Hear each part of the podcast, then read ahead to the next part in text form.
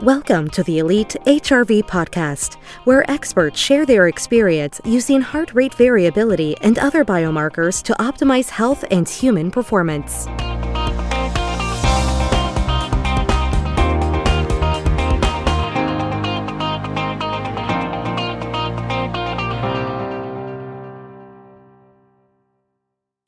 In December 2019, China's Wuhan city became the center of an outbreak of pneumonia of unknown cause. By January, Chinese scientists reported to have isolated a novel coronavirus. Severe acute respiratory syndrome coronavirus 2, or SARS coronavirus 2, also called COVID 19, from the infected patients. And since that time, a worldwide COVID 19 pandemic has developed. And interestingly, despite the severity of this situation and the drama for which I've just presented it, we're going to be taking this conversation in a slightly different direction than you might be used to with what you're seeing in the news or hearing people talk about around this pandemic. And joining me to help us understand the situation and what it means for us as humans and for our future beyond this virus are Phil Maffetone and Paul Laursen. Guys, welcome to the show. Thanks, Thanks Jason. Jason. Great to be here. Yeah, thank you. And um, and you know, uh, Paul and Phil have been on the show before. We've reviewed some of their research around overfat and underfat, and uh, I highly recommend that episode. It's a very popular episode. And one of the reasons why I believe it's so popular, other than the subject matter, is because Paul and Phil have a really interesting approach that they take to all of the information that they present. Both of these guys have a very uh, science driven background where they look at facts and they they like to dig into the research and produce some of the most interesting research that you might find on various subjects but at the same time, both Paul and Phil have a very practical approach as well to how they communicate about their research and how it's and how they apply research and scientific principles to real world situations. And so that's to me kind of it's just a, a really fascinating blend and of that scientific and academic kind of background and that practical real real world background and so, guys, we're I'm really excited to talk to you about this subject today of what we're saying or what we're calling the perfect storm. Um, but I I want to let you guys tell me what is the perfect storm and why uh, is that the kind of phrase that we're going to be using today. Yeah. Well, thank you, thank you, Jason, for that uh, lovely intro. And yeah, I guess we're calling it the perfect storm because is because you know we've got these two pandemics that we're we're witnessing in in real time, and uh, there's a lot of um, you know this this is just absolutely taken the media by storm, and um, yeah, at least the um, the the COVID nineteen pandemic has taken the media by storm. But maybe something that's been forgotten, and it's been forgotten, I think, for a, for a long time, is the is the overfat pandemic that Phil and I introduced uh, on your podcast a long while back, and we've written a number of different papers. So maybe we'll just sort of start by. I think everyone is pretty familiar with the COVID nineteen pandemic that's um, that that is rapidly evolving uh, and changes on a daily basis when you follow the media. But maybe people are a little bit less uh, aware of the overfat pandemic that um, that Phil and I have spoken on, and, and and I think uh, in I'll let Phil you know explain it sort of further. He's he's really the expert in this, but in general, we're talking about uh, uh, you know people are usually more more more familiar with the terms obese and overweight, but over fat is a little bit more of the hidden fat that we don't always appreciate. Uh, and that's really because when we look at the definitions of overweight and obese, they're, they're taken with this whole um, body mass index measure. You know, your um, your your basic uh, your your um, you know your height and, and your weight and, and run a formula through that. And it just, it absolutely misses all the important uh, visceral fat that, that's stored. And, and this is the, this is indeed the, the problem. And this is really, um, you know, Ill, um, it's highlighting uh, a dysregulation of the fat and an accumulation of the fat in um, in the wrong places ultimately that's leading to a, an, an unhealthy individual. And this is this is hidden and this is rampant throughout the world. And it's probably you know there's no other place in the world that it's more of an issue than in in the in North America, mostly in the United States. And we're, we're going to, I think that's just really why the two worlds are colliding is because, um, you know, the two, um, the perfect storm is happening is because we're seeing these two pandemics hit. We're seeing the, the COVID virus, um, you know, evolve uh, and and uh, you know um, transmit around the world, and now it's hitting the states pretty hard.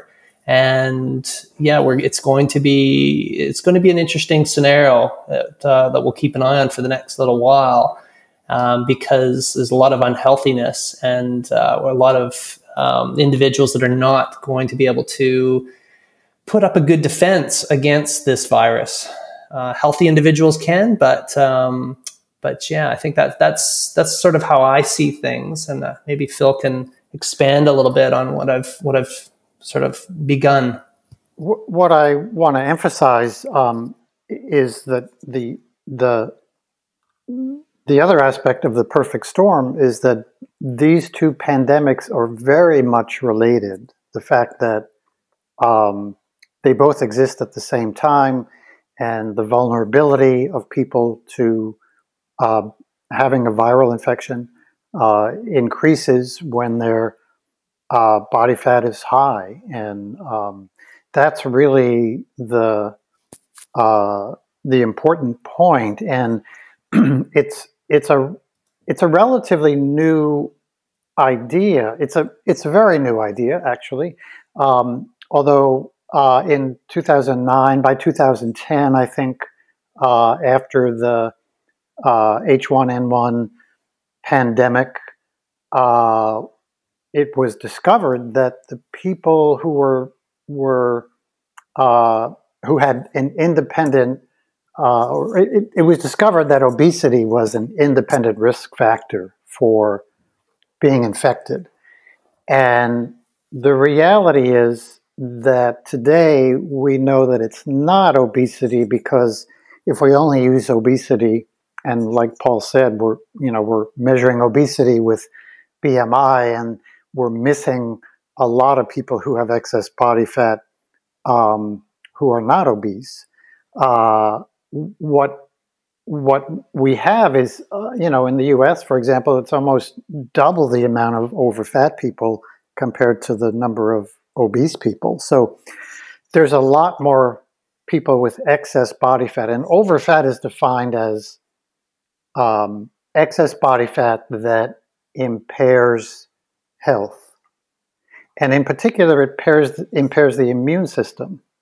And, um, and we, can, we can talk about uh, body fat percentage, what's, what's uh, under fat, what's normal fat, what's over fat if you want, or we can talk about how people um, can can uh, rule out or in overfat at home, which is an easy test.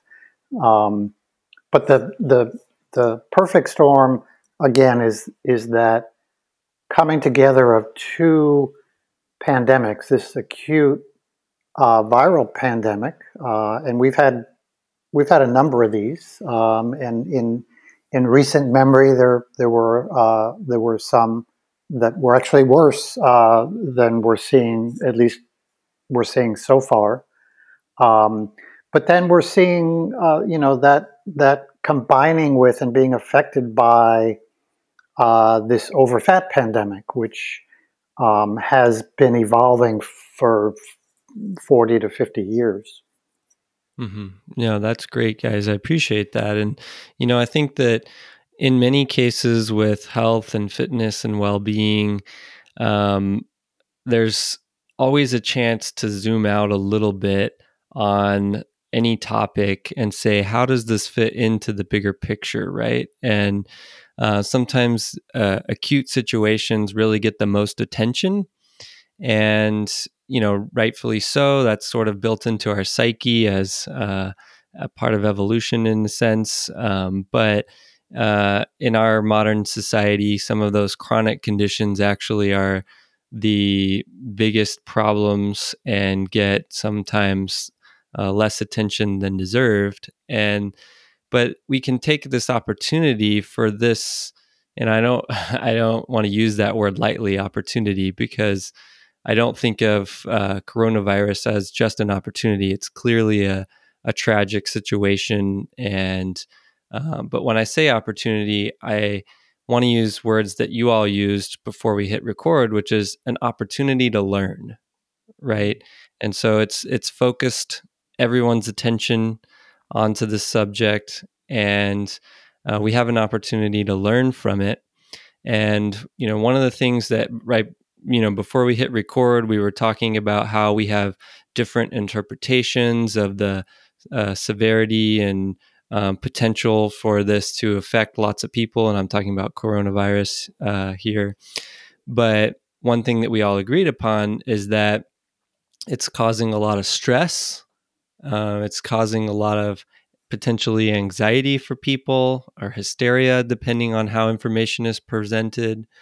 Um, and it's also um, being exacerbated by things that are already present, which is people's compromised immune systems, people being chronically inflamed, people being already stressed before a pandemic, um, people being under fat and over fat. And so, this perfect storm concept seems to me like it really wraps all of that together. And the two big pandemics that we're talking about today being coronavirus and the um, body fat situation, over fat and under fat uh, situation, which is just actually probably, you guys can correct me if I'm wrong, but is just one of the primary manifestations of uh, kind of a chronic inflammatory uh, lifestyle that we lead, chronically inflamed lifestyle. Um, but yeah, Phil, you alluded to um, being able to talk about a little bit at how how does this subject relate? How do these two storms actually relate? In the sense that okay, um, so for example, I've heard we just interviewed Dr. Patrick Hanaway on our podcast, and that episode will be coming out right before this one. Um, and so there will be a little bit of background on uh, some some things for this, so it'll be setting the stage nicely. But he mentioned in that episode that people who are overweight have uh, something like a three times greater uh, chance of having a, a, negative outcome from contracting a virus uh, like COVID 19. And so, uh, you know, what's going on there? What, what are, what's the relationship between overfat, underfat, and uh, viral situations? Well, the, the, the bottom line is that when our body fat content is too high, when we have excessive body fat, when we're over fat, um, our our fat cells, which are metabolically active, uh, are, you know, we need a certain amount of body fat to be healthy, and if we go under that or over that, then those fat cells no longer function well uh, uh, metabolically, and they're very active tissues that, that we use every day, uh, especially for the immune system. And um, uh, the immune the, the the fat cells that we have are are um, populated by uh, T cells and macrophages and a number of other immune cells that we use from day to day, from moment to moment, literally, to um, to take care of uh, the viruses and bacteria and other uh, potentially harmful uh, microbes, or germs, if we want to call them that, that we're exposed to every day, literally. Um, all day long we're exposed to these germs. And luckily, we have an immune system that fights those germs and protects us, and we never know that that's going on. Mm-hmm. Well, can I can I can I interrupt sure. there, Phil? Sure. Well, the uh, this is just one of the lines that uh, absolutely fascinated uh, me when, when I read this one in our in our papers. We're we're bombarded by a trillion new particles um, in every day, and this is like this is the the the the volume of these things that are hitting us, endogenous and exogenous viral agents um, uh, through that paper. That was just you know it's it's the the immune system is just absolutely cooking in us to um, ultimately allow us to go, you know, work through our this environment here, and and it's it's it interrelating with that viral environment environment all the time. So it's it's yeah, it's, it's you're vital. right, and and that's a good point. The numbers, uh, people like numbers. We're numbers people, so we like to um, reference those things. But uh, one thing that we're learning, or we will relearn from this current pandemic, is is how much we, or at least we should learn, is how much that we appreciate that our immune system is the product of an ancient evolutionary strategy um, that functions this way. It detects, it destroys, you know, viruses and, and bacteria, and um, even if we do get sick, even if those uh, germs get by that first immune defense mechanism and we do get sick, it's usually not life threatening. Uh, it's probably uncomfortable. Um, but we also benefit from that in that we uh, develop natural immunity.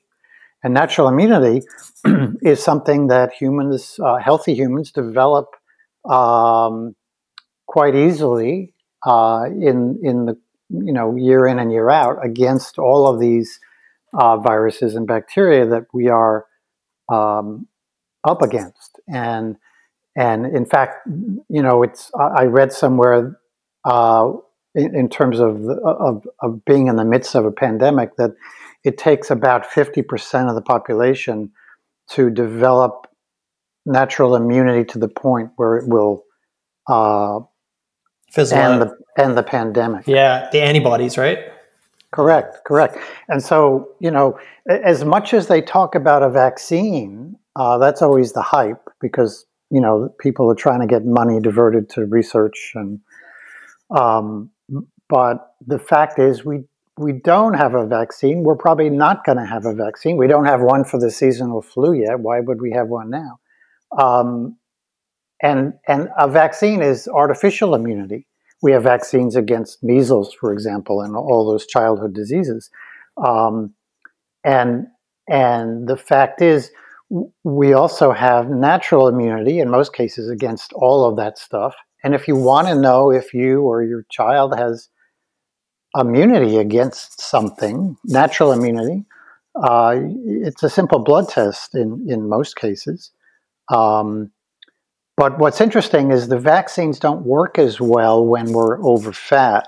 That's another interesting thing that uh, needs to be understood. So it really emphasizes um, how significant being over fat is because it impairs uh, the immune system. It, it, renders our fat cells um, uh, dis- dysfunctional, uh, not just the fat cell um, a, a, condition they they sometimes they still call it sick uh, fat cell syndrome or something like that. But these fat cells are no longer um, as viable as they are when when our body fat levels are normal.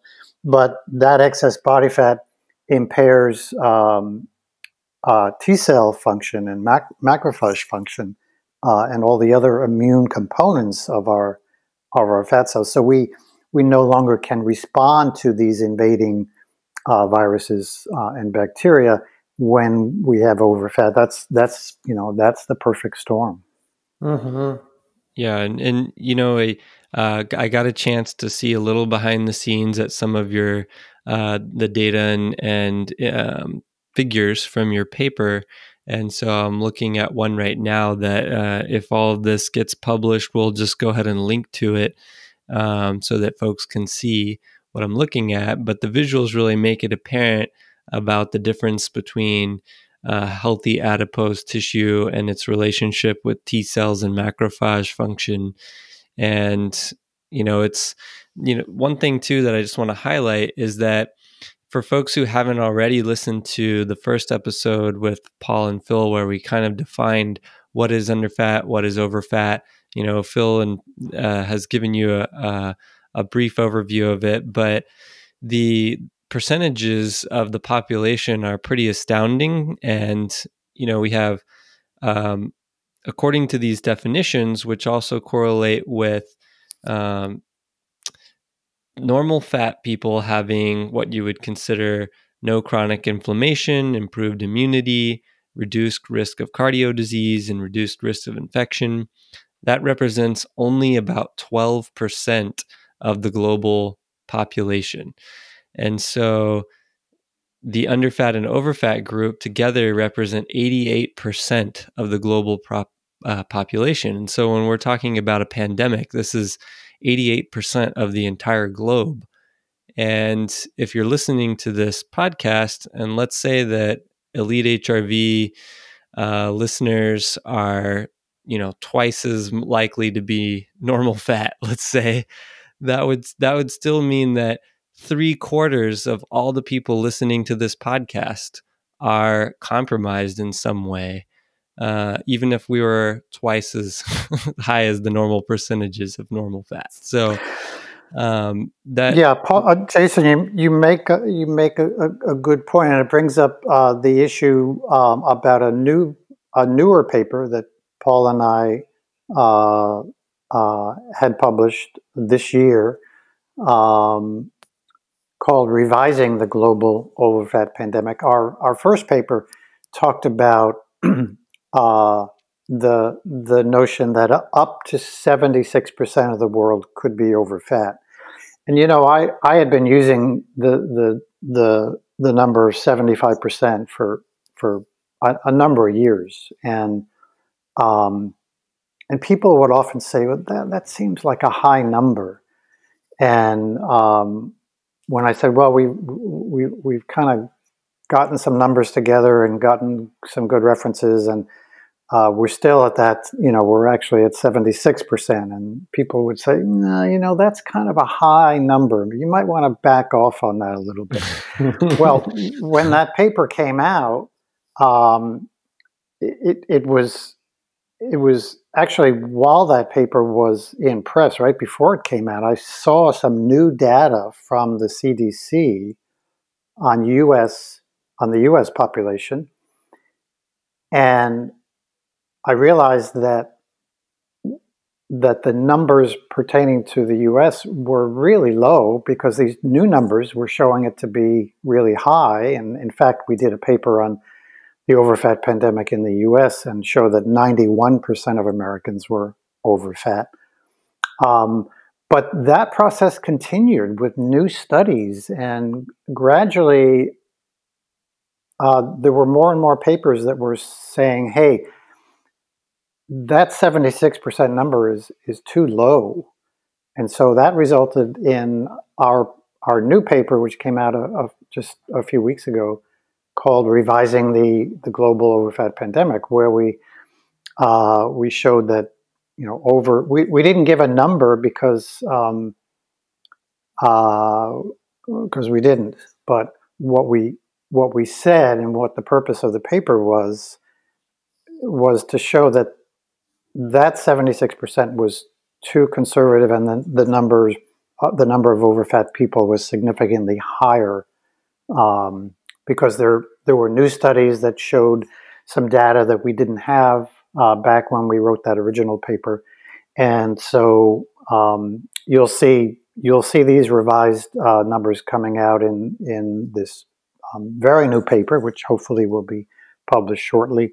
Um, but it's you know we're we're well into the 80s in terms of the overfat pandemic worldwide, and um, it's a very serious problem. Hey Phil, I'm just thinking here as you're speaking. Maybe we should uh, like just define how a person because someone's probably listening to this and says, "Oh, am I am I under fat or am I over fat?" How am I how as a listener, how am I going to define whether I'm over fat or not? Mm-hmm. Well, we can look at the the percentages, but the fact is most people will never have their body fat percentage properly evaluated and hardly anybody uh, will not have an ongoing assessment uh, like a DEXA scan to monitor their their body fat level. So percent body fat is just not practical. We do know that uh, people that uh, uh, women, for example, above 28% and men above 14% body fat are, would be considered over fat. Um, but a better way to evaluate it, a more practical way, a very scientific, reproducible way, is to measure your waist. Um, measure your waist uh, at the level of the umbilicus, the, the belly button, mm-hmm. and um, and that that measure should be less than half your height, which you should also measure. People don't realize that their height is not what they think it is. And, and, and if you really want to be a little less over fat, you can measure it in the morning because we're actually taller in the morning. Um, so, um, you know, the waist to height ratio is a very effective measure um, that we can do, say, once a month uh, when we when we say, "Gee, I've got to reduce my body fat, and therefore I'm going to make these lifestyle changes." And once a month, uh, as opposed to being obsessed and doing it every day once a month, measuring that uh, waist at the at the belly button and uh, seeing that uh, number get smaller. But the the waist should be less than half the height to to be a uh, to be normal. And, and, that's interesting, and that's a nice. It's a nice to have a sort of a heuristic uh, way to estimate.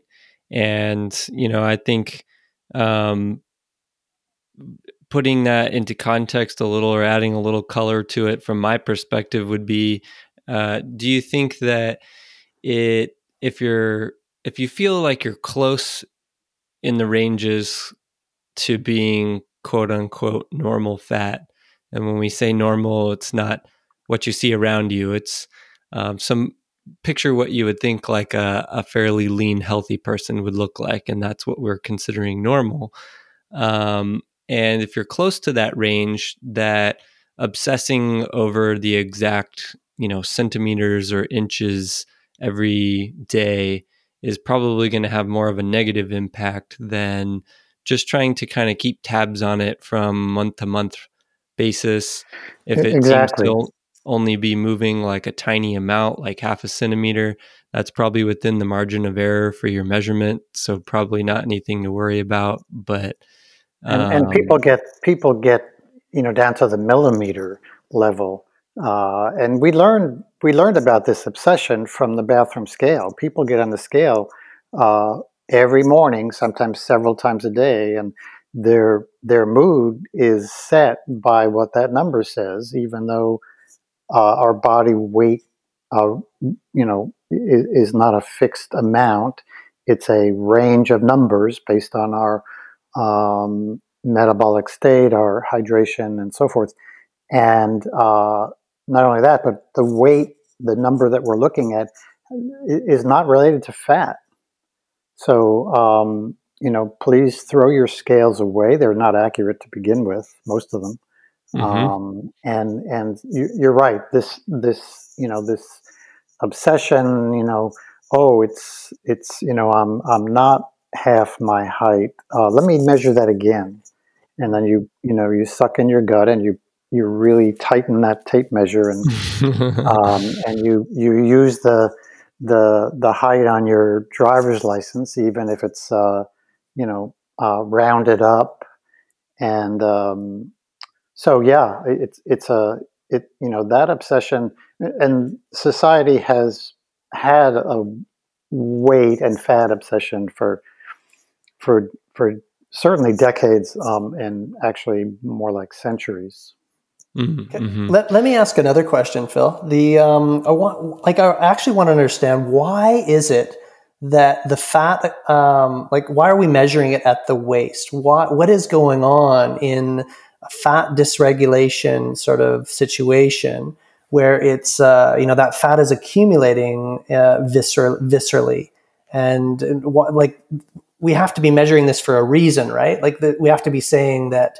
Uh, measurement around the waist at the umbilicus is the superior method because we're measuring what matters why what's going on there and uh, can you elaborate a little bit further on what, what happens when we're having too much sugar etc yeah there, there's a couple of issues one is sort of the history of um, of measuring the body to, to come up with some useful bit of information in this case um, uh, distinguishing between normal fat and overfat for example and the history of it um, I I was involved with uh, as a clinician for years. You know, in the beginning, um, we measured certain things, and then science said, "Well, hey, here's a better way to do it," and so we measured other things. You know, the waist to hip ratio was a um, you know the latest and greatest uh, uh, back uh, you know 10 15 years ago or going back maybe even 20 years. Um, and then it was it was shown that people who were measurably had had healthy body fat ranges that um, in certain conditions or certain st- states of fitness could have a um, uh, a high waist to hip ratio. So they said, well, let's let's look at some other ways, and then the the the the level of the umbilicus uh, was tested uh, and more and more gradually correlated well scientifically. So that's sort of why we use it. But the the the abdomen is unique in that uh, many people who are normal weight and non-obese and actually look if you look at them uh, fully clothed you wouldn't think they were over fat but they actually have a lot of fat in their abdomen and that happens to be the worst place to store fat because it affects the whole body, including the immune system. Um, it also reflects the fat around the heart, which we can't see from the outside. Um, and so abdominal fat is is the most serious. But the scientific, you know, the, the numbers, uh, uh, when we look at um, the research, uh, have shown that, that that waist measurement correlates better uh, to the measured uh, body fat percentages in, in studies. So, so that's why we use it. And the abdominal fat um, tends to pile up because um, because of sugar. Um, but sugar will will increase body fat all over uh, uh quite easily. But sugar um, induces a uh, metabolic stress, and stress any type of stress, physical stress, uh, an athlete who overtrains is a significant physical stress, and that could start adding uh, excess fat to the abdomen. Um, mental emotional stress, the same thing. We see those people um, uh, who many times are not uh, overweight or, or obese have excess abdominal fat. And um, and so stress plays a plays an important role in depositing fat in that in that part of the body.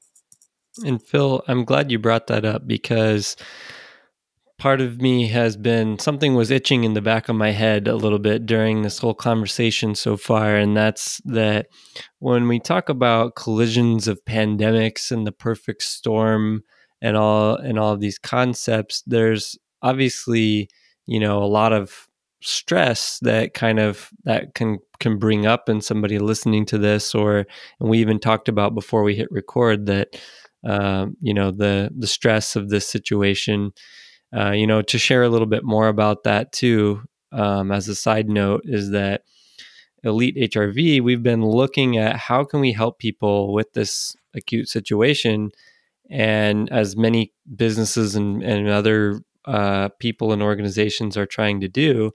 And the thing that we've seen the, the most is that people are just stressed about it. And that's the thing that we can actually probably help with the most certainty.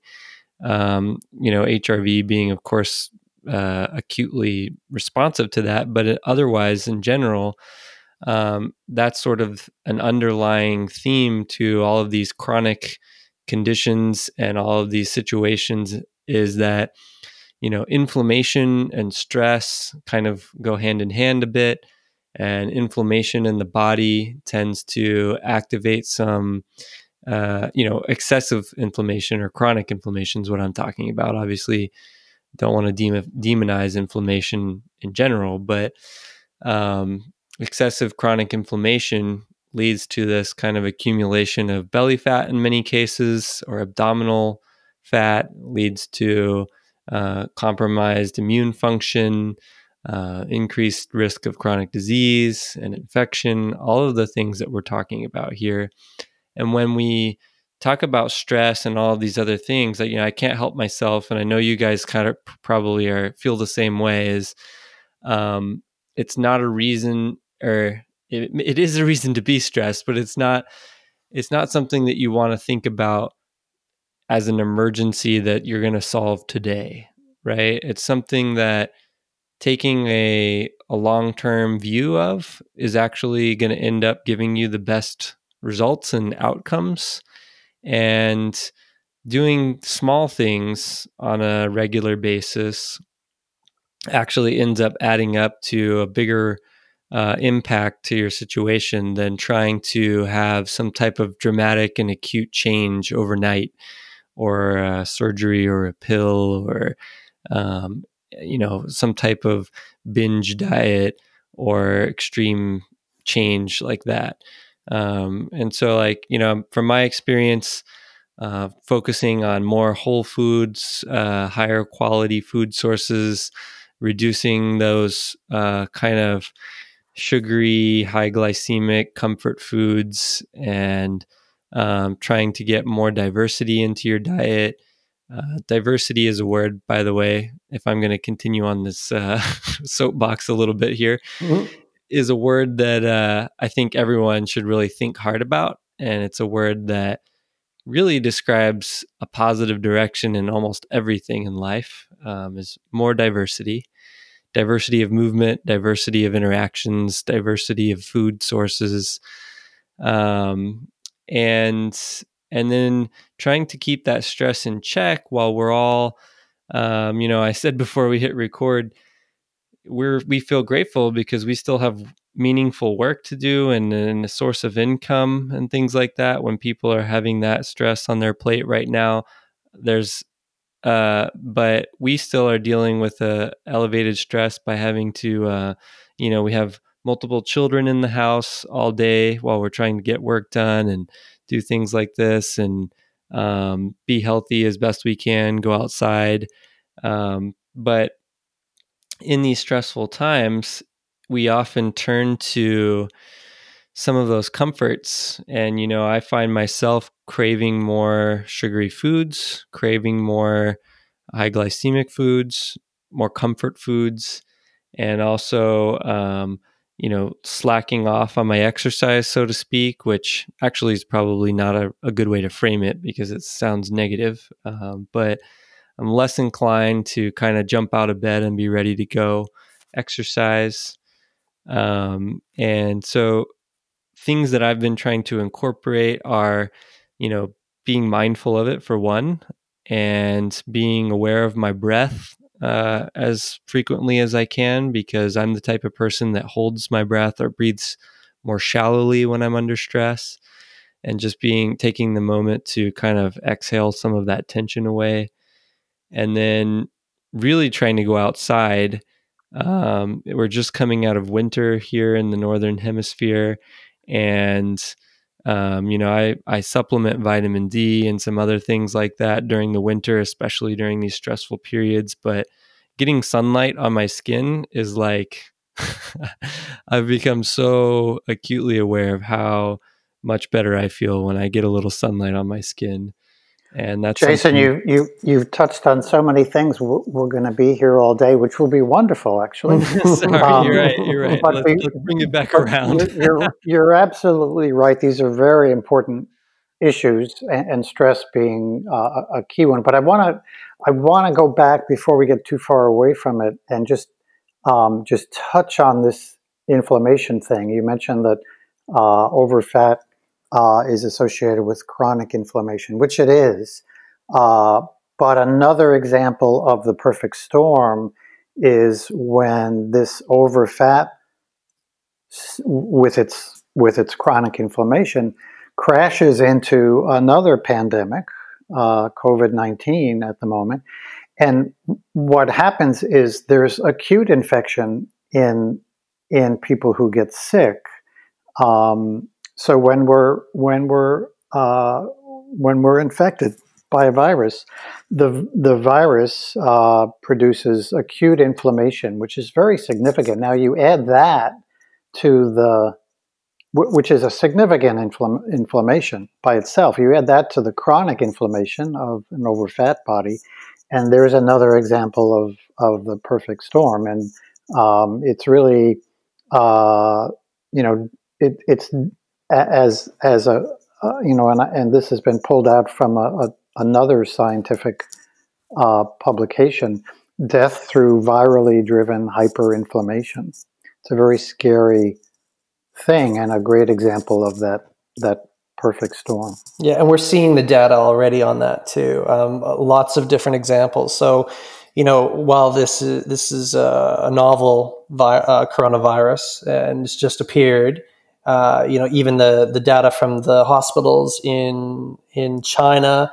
Um, there's data from the UK hospitals, and now coming out of the US as well. We're even seeing the per capita rate of of deaths uh, increasing in those populations that are uh, more overfat than others. So, just taking for example, um, you know, New Orleans deaths. Um, are you know twofold greater than those in New York, and that's just you know at the time of recording, that's that's what we're seeing right now, and um, so yeah, there's a bit. It's it's a very sad situation for the for the overfat individual, and I think it really kind of comes back to you know what Jason was talking about with what are the things that we can do. Um, how can we be to prevent this maybe in in the future? And there's um, you know a, another thing, reflecting on some of Jason's uh, comments there from British Columbia, we're seeing like the the alcohol sales are up thirty percent. So as people retreat to their homes and they're looking for that comfort, their um, you know their al- alcohol um, consumption is obviously going up as well. So searching for that. Um, you know that and comfort. the junk food is, is is junk food sales are are up. People are, you know, when you go to the store and see empty shelves, a lot of it is is from the junk food, and they're you know the restaurants that are open now are the ones that are drive-through junk food restaurants mostly, and so you're you're seeing that, and um, that's uh, an unfortunate stress, additional stress as well. Mm-hmm. Yeah, so we're, we're you know we're obviously we're listening, you know. The listener is more likely to be very health conscious, um, but it's yeah, it's you never want to there's never a better time to really take care of it, kind of moving forward. And we really need a shift in you know, government and uh, you, know, you know mindset in the in the in the population to change, you know, turn this uh, turn this ship around ultimately because it's a, it's a it's a bit of a bleak situation when you take the Google Google Earth view of it all. Yeah, and it's it's um, it, it's it's a question of what are we as a society learning, or in most cases, relearning. We're not going to learn a lot of new things, except uh, you know this particular virus is new, and so we're learning about it. We're going to gather a lot of data in the next six months or, or longer about uh, this pandemic, and so we'll we'll learn some new things about how this particular pandemic is acting compared to ones in the past. They all act a little bit different, um, and and that's important. But the question of what are we learning, what are we relearning from this pandemic in terms of how can we move forward and really how can we prevent these pandemics from happening in the future. Um, we've been doing a pretty good job of reducing the severity of these pandemics uh, because they've gotten less and less severe over over time, going back to 1918. Um, but what you know, what what are we really relearning? Can we look at, like you said, Paul, that that big picture Google view, um, and say, hey, this is this is causing that, and so therefore we should work on on this. This being the overfat pandemic, which is still a, a you know relatively hidden pandemic. Um, uh, and it's not just connected with the risk of infectious disease, but the risk of the real significant risk. It's actually a cause of, of most chronic diseases, which most people will die from, and and the source of uh, significant healthcare costs. Uh, and and can we can we uh, keep spending that money on these rapidly rising rates of chronic disease, especially in, in developing countries. They, they can't afford a whole lot, and they're being faced with huge uh, numbers of uh, diabetes and hypertension, heart disease, and so forth. Uh, can we can we offset that? And we're you know we're we're seeing th- this thing comes up every now and then, and it's coming up more and more frequently, and it's even difficult to talk about. It comes up during a pandemic because the question of triage comes up. Triage is when you're confronted.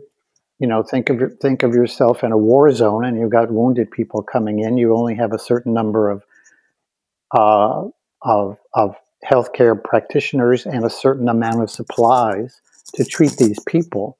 Well, if the number of incoming wounded exceeds what you can do, you've got to say, okay, this patient we're going to set aside because that patient we can probably save more easily with less uh, personnel, less equipment, less medicines, etc. And we've seen uh, reports of this going on today in hospitals. Um, but I could tell you that in the last few years, these discussions have come up in relation to chronic illness and how are we going to afford to treat all the people who need it throughout the world, uh, not just in the coming years, but right now. Uh, has has that healthcare system been uh, depleted already, or are we on the verge of being depleted, and therefore have to say, hey, we've got to, you know, we've got to do triage here because we can't afford to treat everybody, and it's a it's a scary thing, and so this uh, this this provides a, a, a lesson uh, where we're relearning the fact that most of the illness, most of the deaths from the chronic diseases, infectious diseases, are preventable. And by preventable, we mean that we can prevent them with a healthier lifestyle. And that concept is not new. It's not uh, something that we, we have to debate. It's not something that we can say, well, we don't know that for sure. We do know that for sure. I mean, some of the most conservative organizations that state um, these facts, um, like the CDC, you know, lists uh, heart disease, uh, Alzheimer's, hypertension, diabetes, cancer. Most of those uh, are considered preventable diseases. So, you know, talking about it is one thing, but doing something about it is a, another thing. And on a on a, uh, a on one level, uh, the the the powers that be in our society, the healthcare organizations and and the politicians, unfortunately, um, have to say yes, we're going to do something about this. Um, and, and so far, it just it really hasn't happened adequately because those disease rates are are increasing, as is the overfat rate. But fortunately, um, we can decide as individuals to say, okay, I'm going to do something about this. And I'm going to start today. I'm going to start right now. And we can we can respond our bodies can respond to a change in lifestyle uh, virtually right away, immediately. You know, if we stop eating sugar after two meals, we've changed our metabolism in a measurable way uh, that's heading in the right direction. So we're not talking about you know waiting a long time uh, to lose weight or or um, get more fit or whatever. We're, we're talking about um, almost an instant gratification. We decide we're going to make a positive lifestyle change, and we make it, and you know we we are suddenly working better um, uh, from from the start. That's an interesting way to frame it, Phil. Is that it's not about you know if you're if you're listening to this and you know that you're in that kind of overfat category that's something that's not going to change overnight and that it's something that is going to be either you know me moving in a positive direction a negative direction or staying relatively the same and those states actually might be more important than the actual kind of um, absolute state, so to speak. So, what I mean by that is if you're moving in a positive direction, like Phil mentioned, you know, cutting out some of the sugars, seeing a little bit of improvement on a monthly basis in that waist to height ratio, um, and things like that, uh, then that actually might be just as powerful or, or the most important thing for you to focus on, so to speak. So, if you have things like measuring your HRV on a regular basis and measuring that waist circumference around the belly button. Those are kind of simple tools that can help almost gamify it. I would try to make it a, a, little bit of a game, a positive seeming game to say how how can I move these sort of in a positive direction through um, you know natural means as much as possible, and um, that might be what you the best tool that you have in your toolkit today to combat not only the acute situation but also put yourself in a demographic that is at lower risk over time. And you as an individual and all of us as individuals are what make up the cumulative statistics right? So um, you know on the one hand we have pretty dramatic statistics like you guys have mentioned that in your paper 94% of hospitalized patients who died from COVID 19 so far have had an underlying chronic condition. And those conditions, that's 94%, including diabetes, cardiovascular disease, asthma, emphysema, hypertension, cancer, those types of things. And that most of those conditions are associated with excess body fat. So there's it's, it's clearly very dire situation acutely and that that we often try to think about how will how will the medical system or the the system respond, right? But the things that you do today, Phil, that was so powerful when you said that your metabolism changes in a matter of two meals when you cut out sugar. Mm-hmm. Is that there's things that you can literally do today that actually don't even cost anything because eating less sugar actually should cost you less over time. Um, it will, without a doubt. Healthy food is is actually no more expensive than junk food.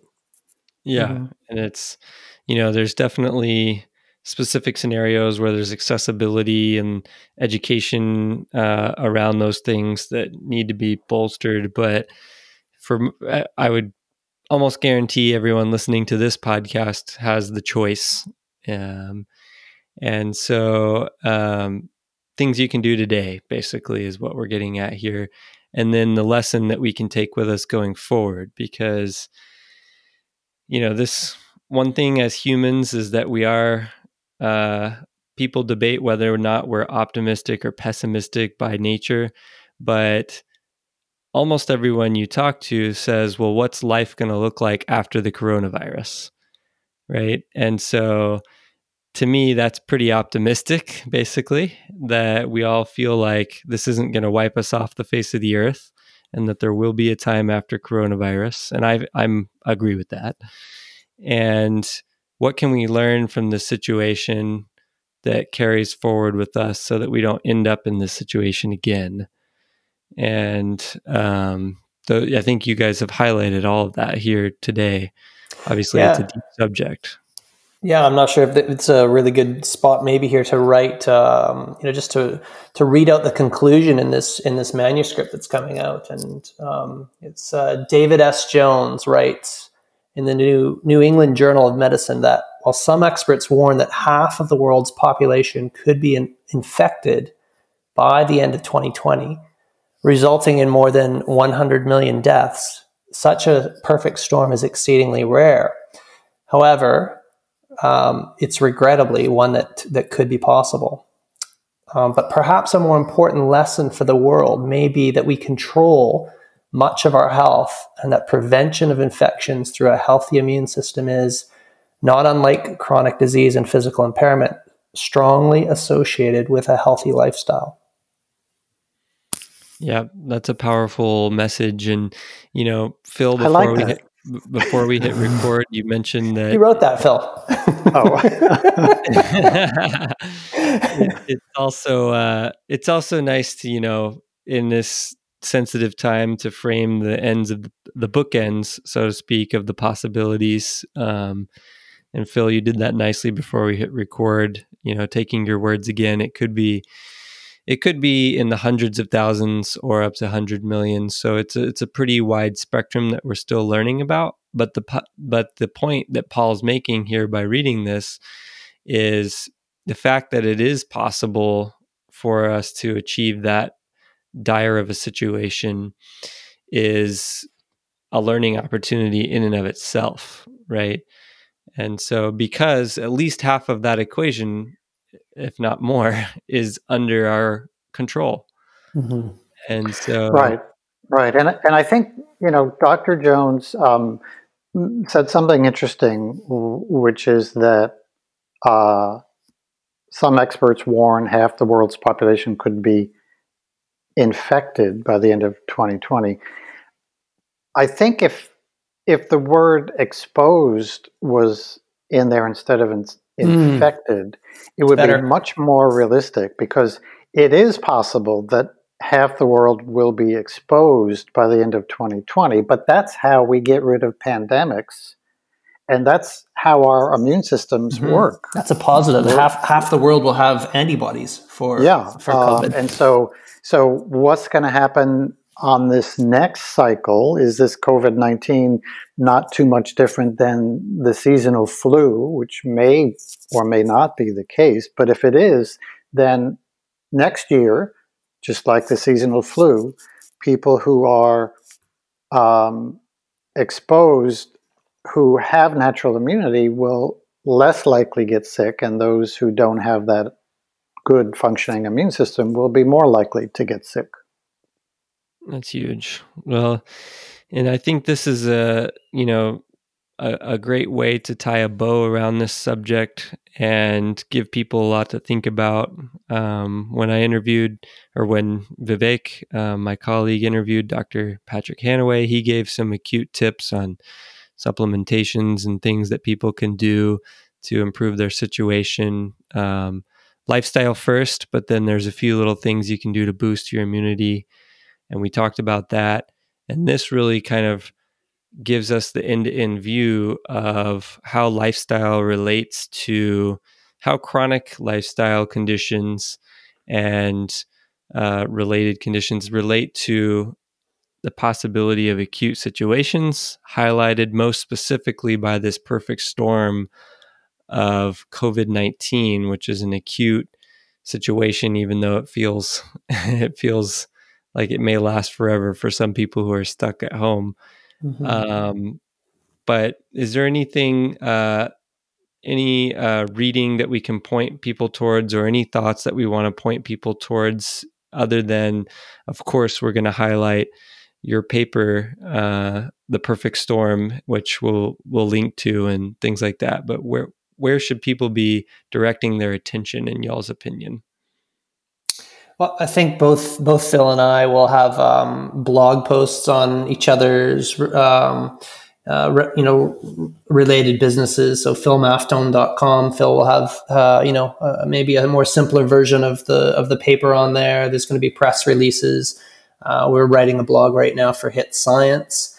Um, the other thing I really want to highlight too for listeners is we're also making Phil's um, uh, lecture actually on uh, on nutrition and wellness and health that's available on HIIT Science, where he's you know he's written chapter seven for us in the science and application of high intensity interval training because uh, as many people uh, that follow me know, I'm, I'm uh, just a real advocate of of just the importance of of having healthy athletes. All my, you know, that's that's when athletes come to me. That's the main thing that I'm that I'm working on them with. So what we've done is we've we just want that uh, that information available to everyone. Everyone can take Phil's course for free. Um, so yeah, come uh, come to the HIIT Science website. The coupon code is going to be Perfect Storm, and and yeah, we want we want everyone um, to be able to ex, um, access that information. Um, I don't know anything else further from you, Phil, on that. I I think that you know we're we're both writing um, sort of a, a, you know general audience type of uh, posts and articles and so forth, and those are important. But uh, please, um, m- many people don't look at the scientific publications, but um, I am uh, when I when I write um, things from a scientific standpoint. I try and be simple. I learned many years ago that, you know, after after teaching doctors uh, for a few years, um, that I just needed to simplify things more and more uh, for various reasons. And so I've I've maintained that. I, I try not to get too scientific in my jargon, um, and as a result, um, the the average person uh, can look at our scientific papers and get a lot out of them. Uh, and I think that's a, a very important thing to do as well.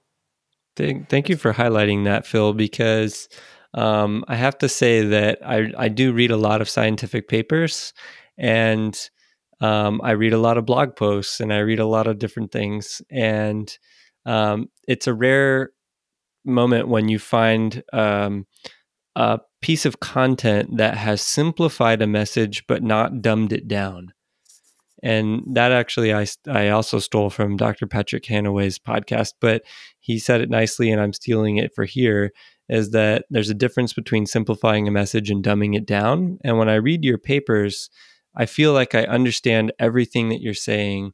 And uh, but not because it has been fluffed up or dumbed down. It's really full of of just great information. And so um, it's a great you know, I oftentimes I don't point people directly to scientific literature. I'll find some type of high quality review first and then let them get their feet that way because it's a little bit daunting to jump into a pool of jargon.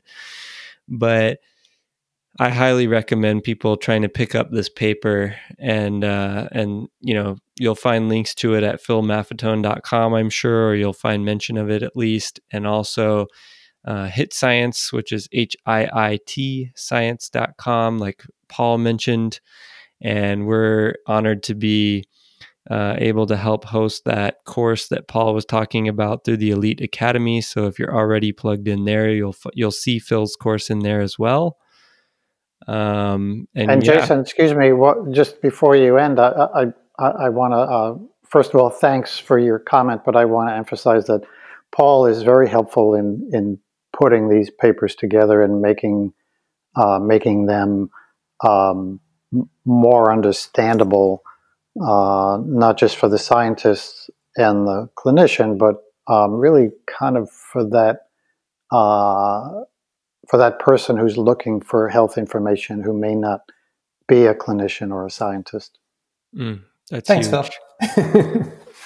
Definitely. No, it's well, I'm I'm honored, anyways, to have both of you guys uh, as people that I get to interact with and share your knowledge with folks. So, um, this is definitely a serious time, and you know, despite varying opinions on how severe it's going to end up being, it is definitely agreed upon that it's a severe time that we're in and that this is affecting everyone. Probably almost everyone on the globe has experienced some change in their life because of this. And many have experienced dramatic change. And so, um, but it's a time that we can also learn as we've just learned here for the past hour.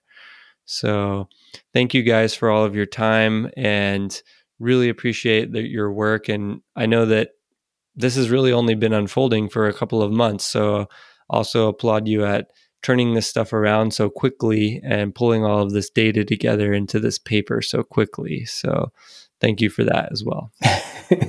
thank you, Jason. It has it has been a, a Phil and I's own pers- um, perfect storm. We've been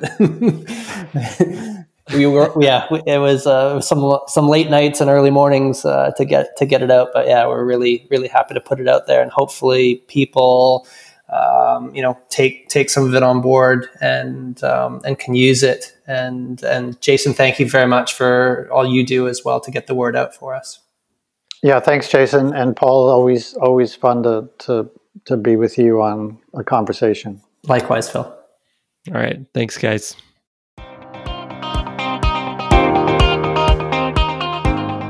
The Elite Academy now offers in depth online courses on multiple subjects. So, if you're enjoying the content of this podcast, but you're looking for a more structured and logical progression looking at the science and application of these subjects, check out the Elite Academy at elitehrv.com/academy.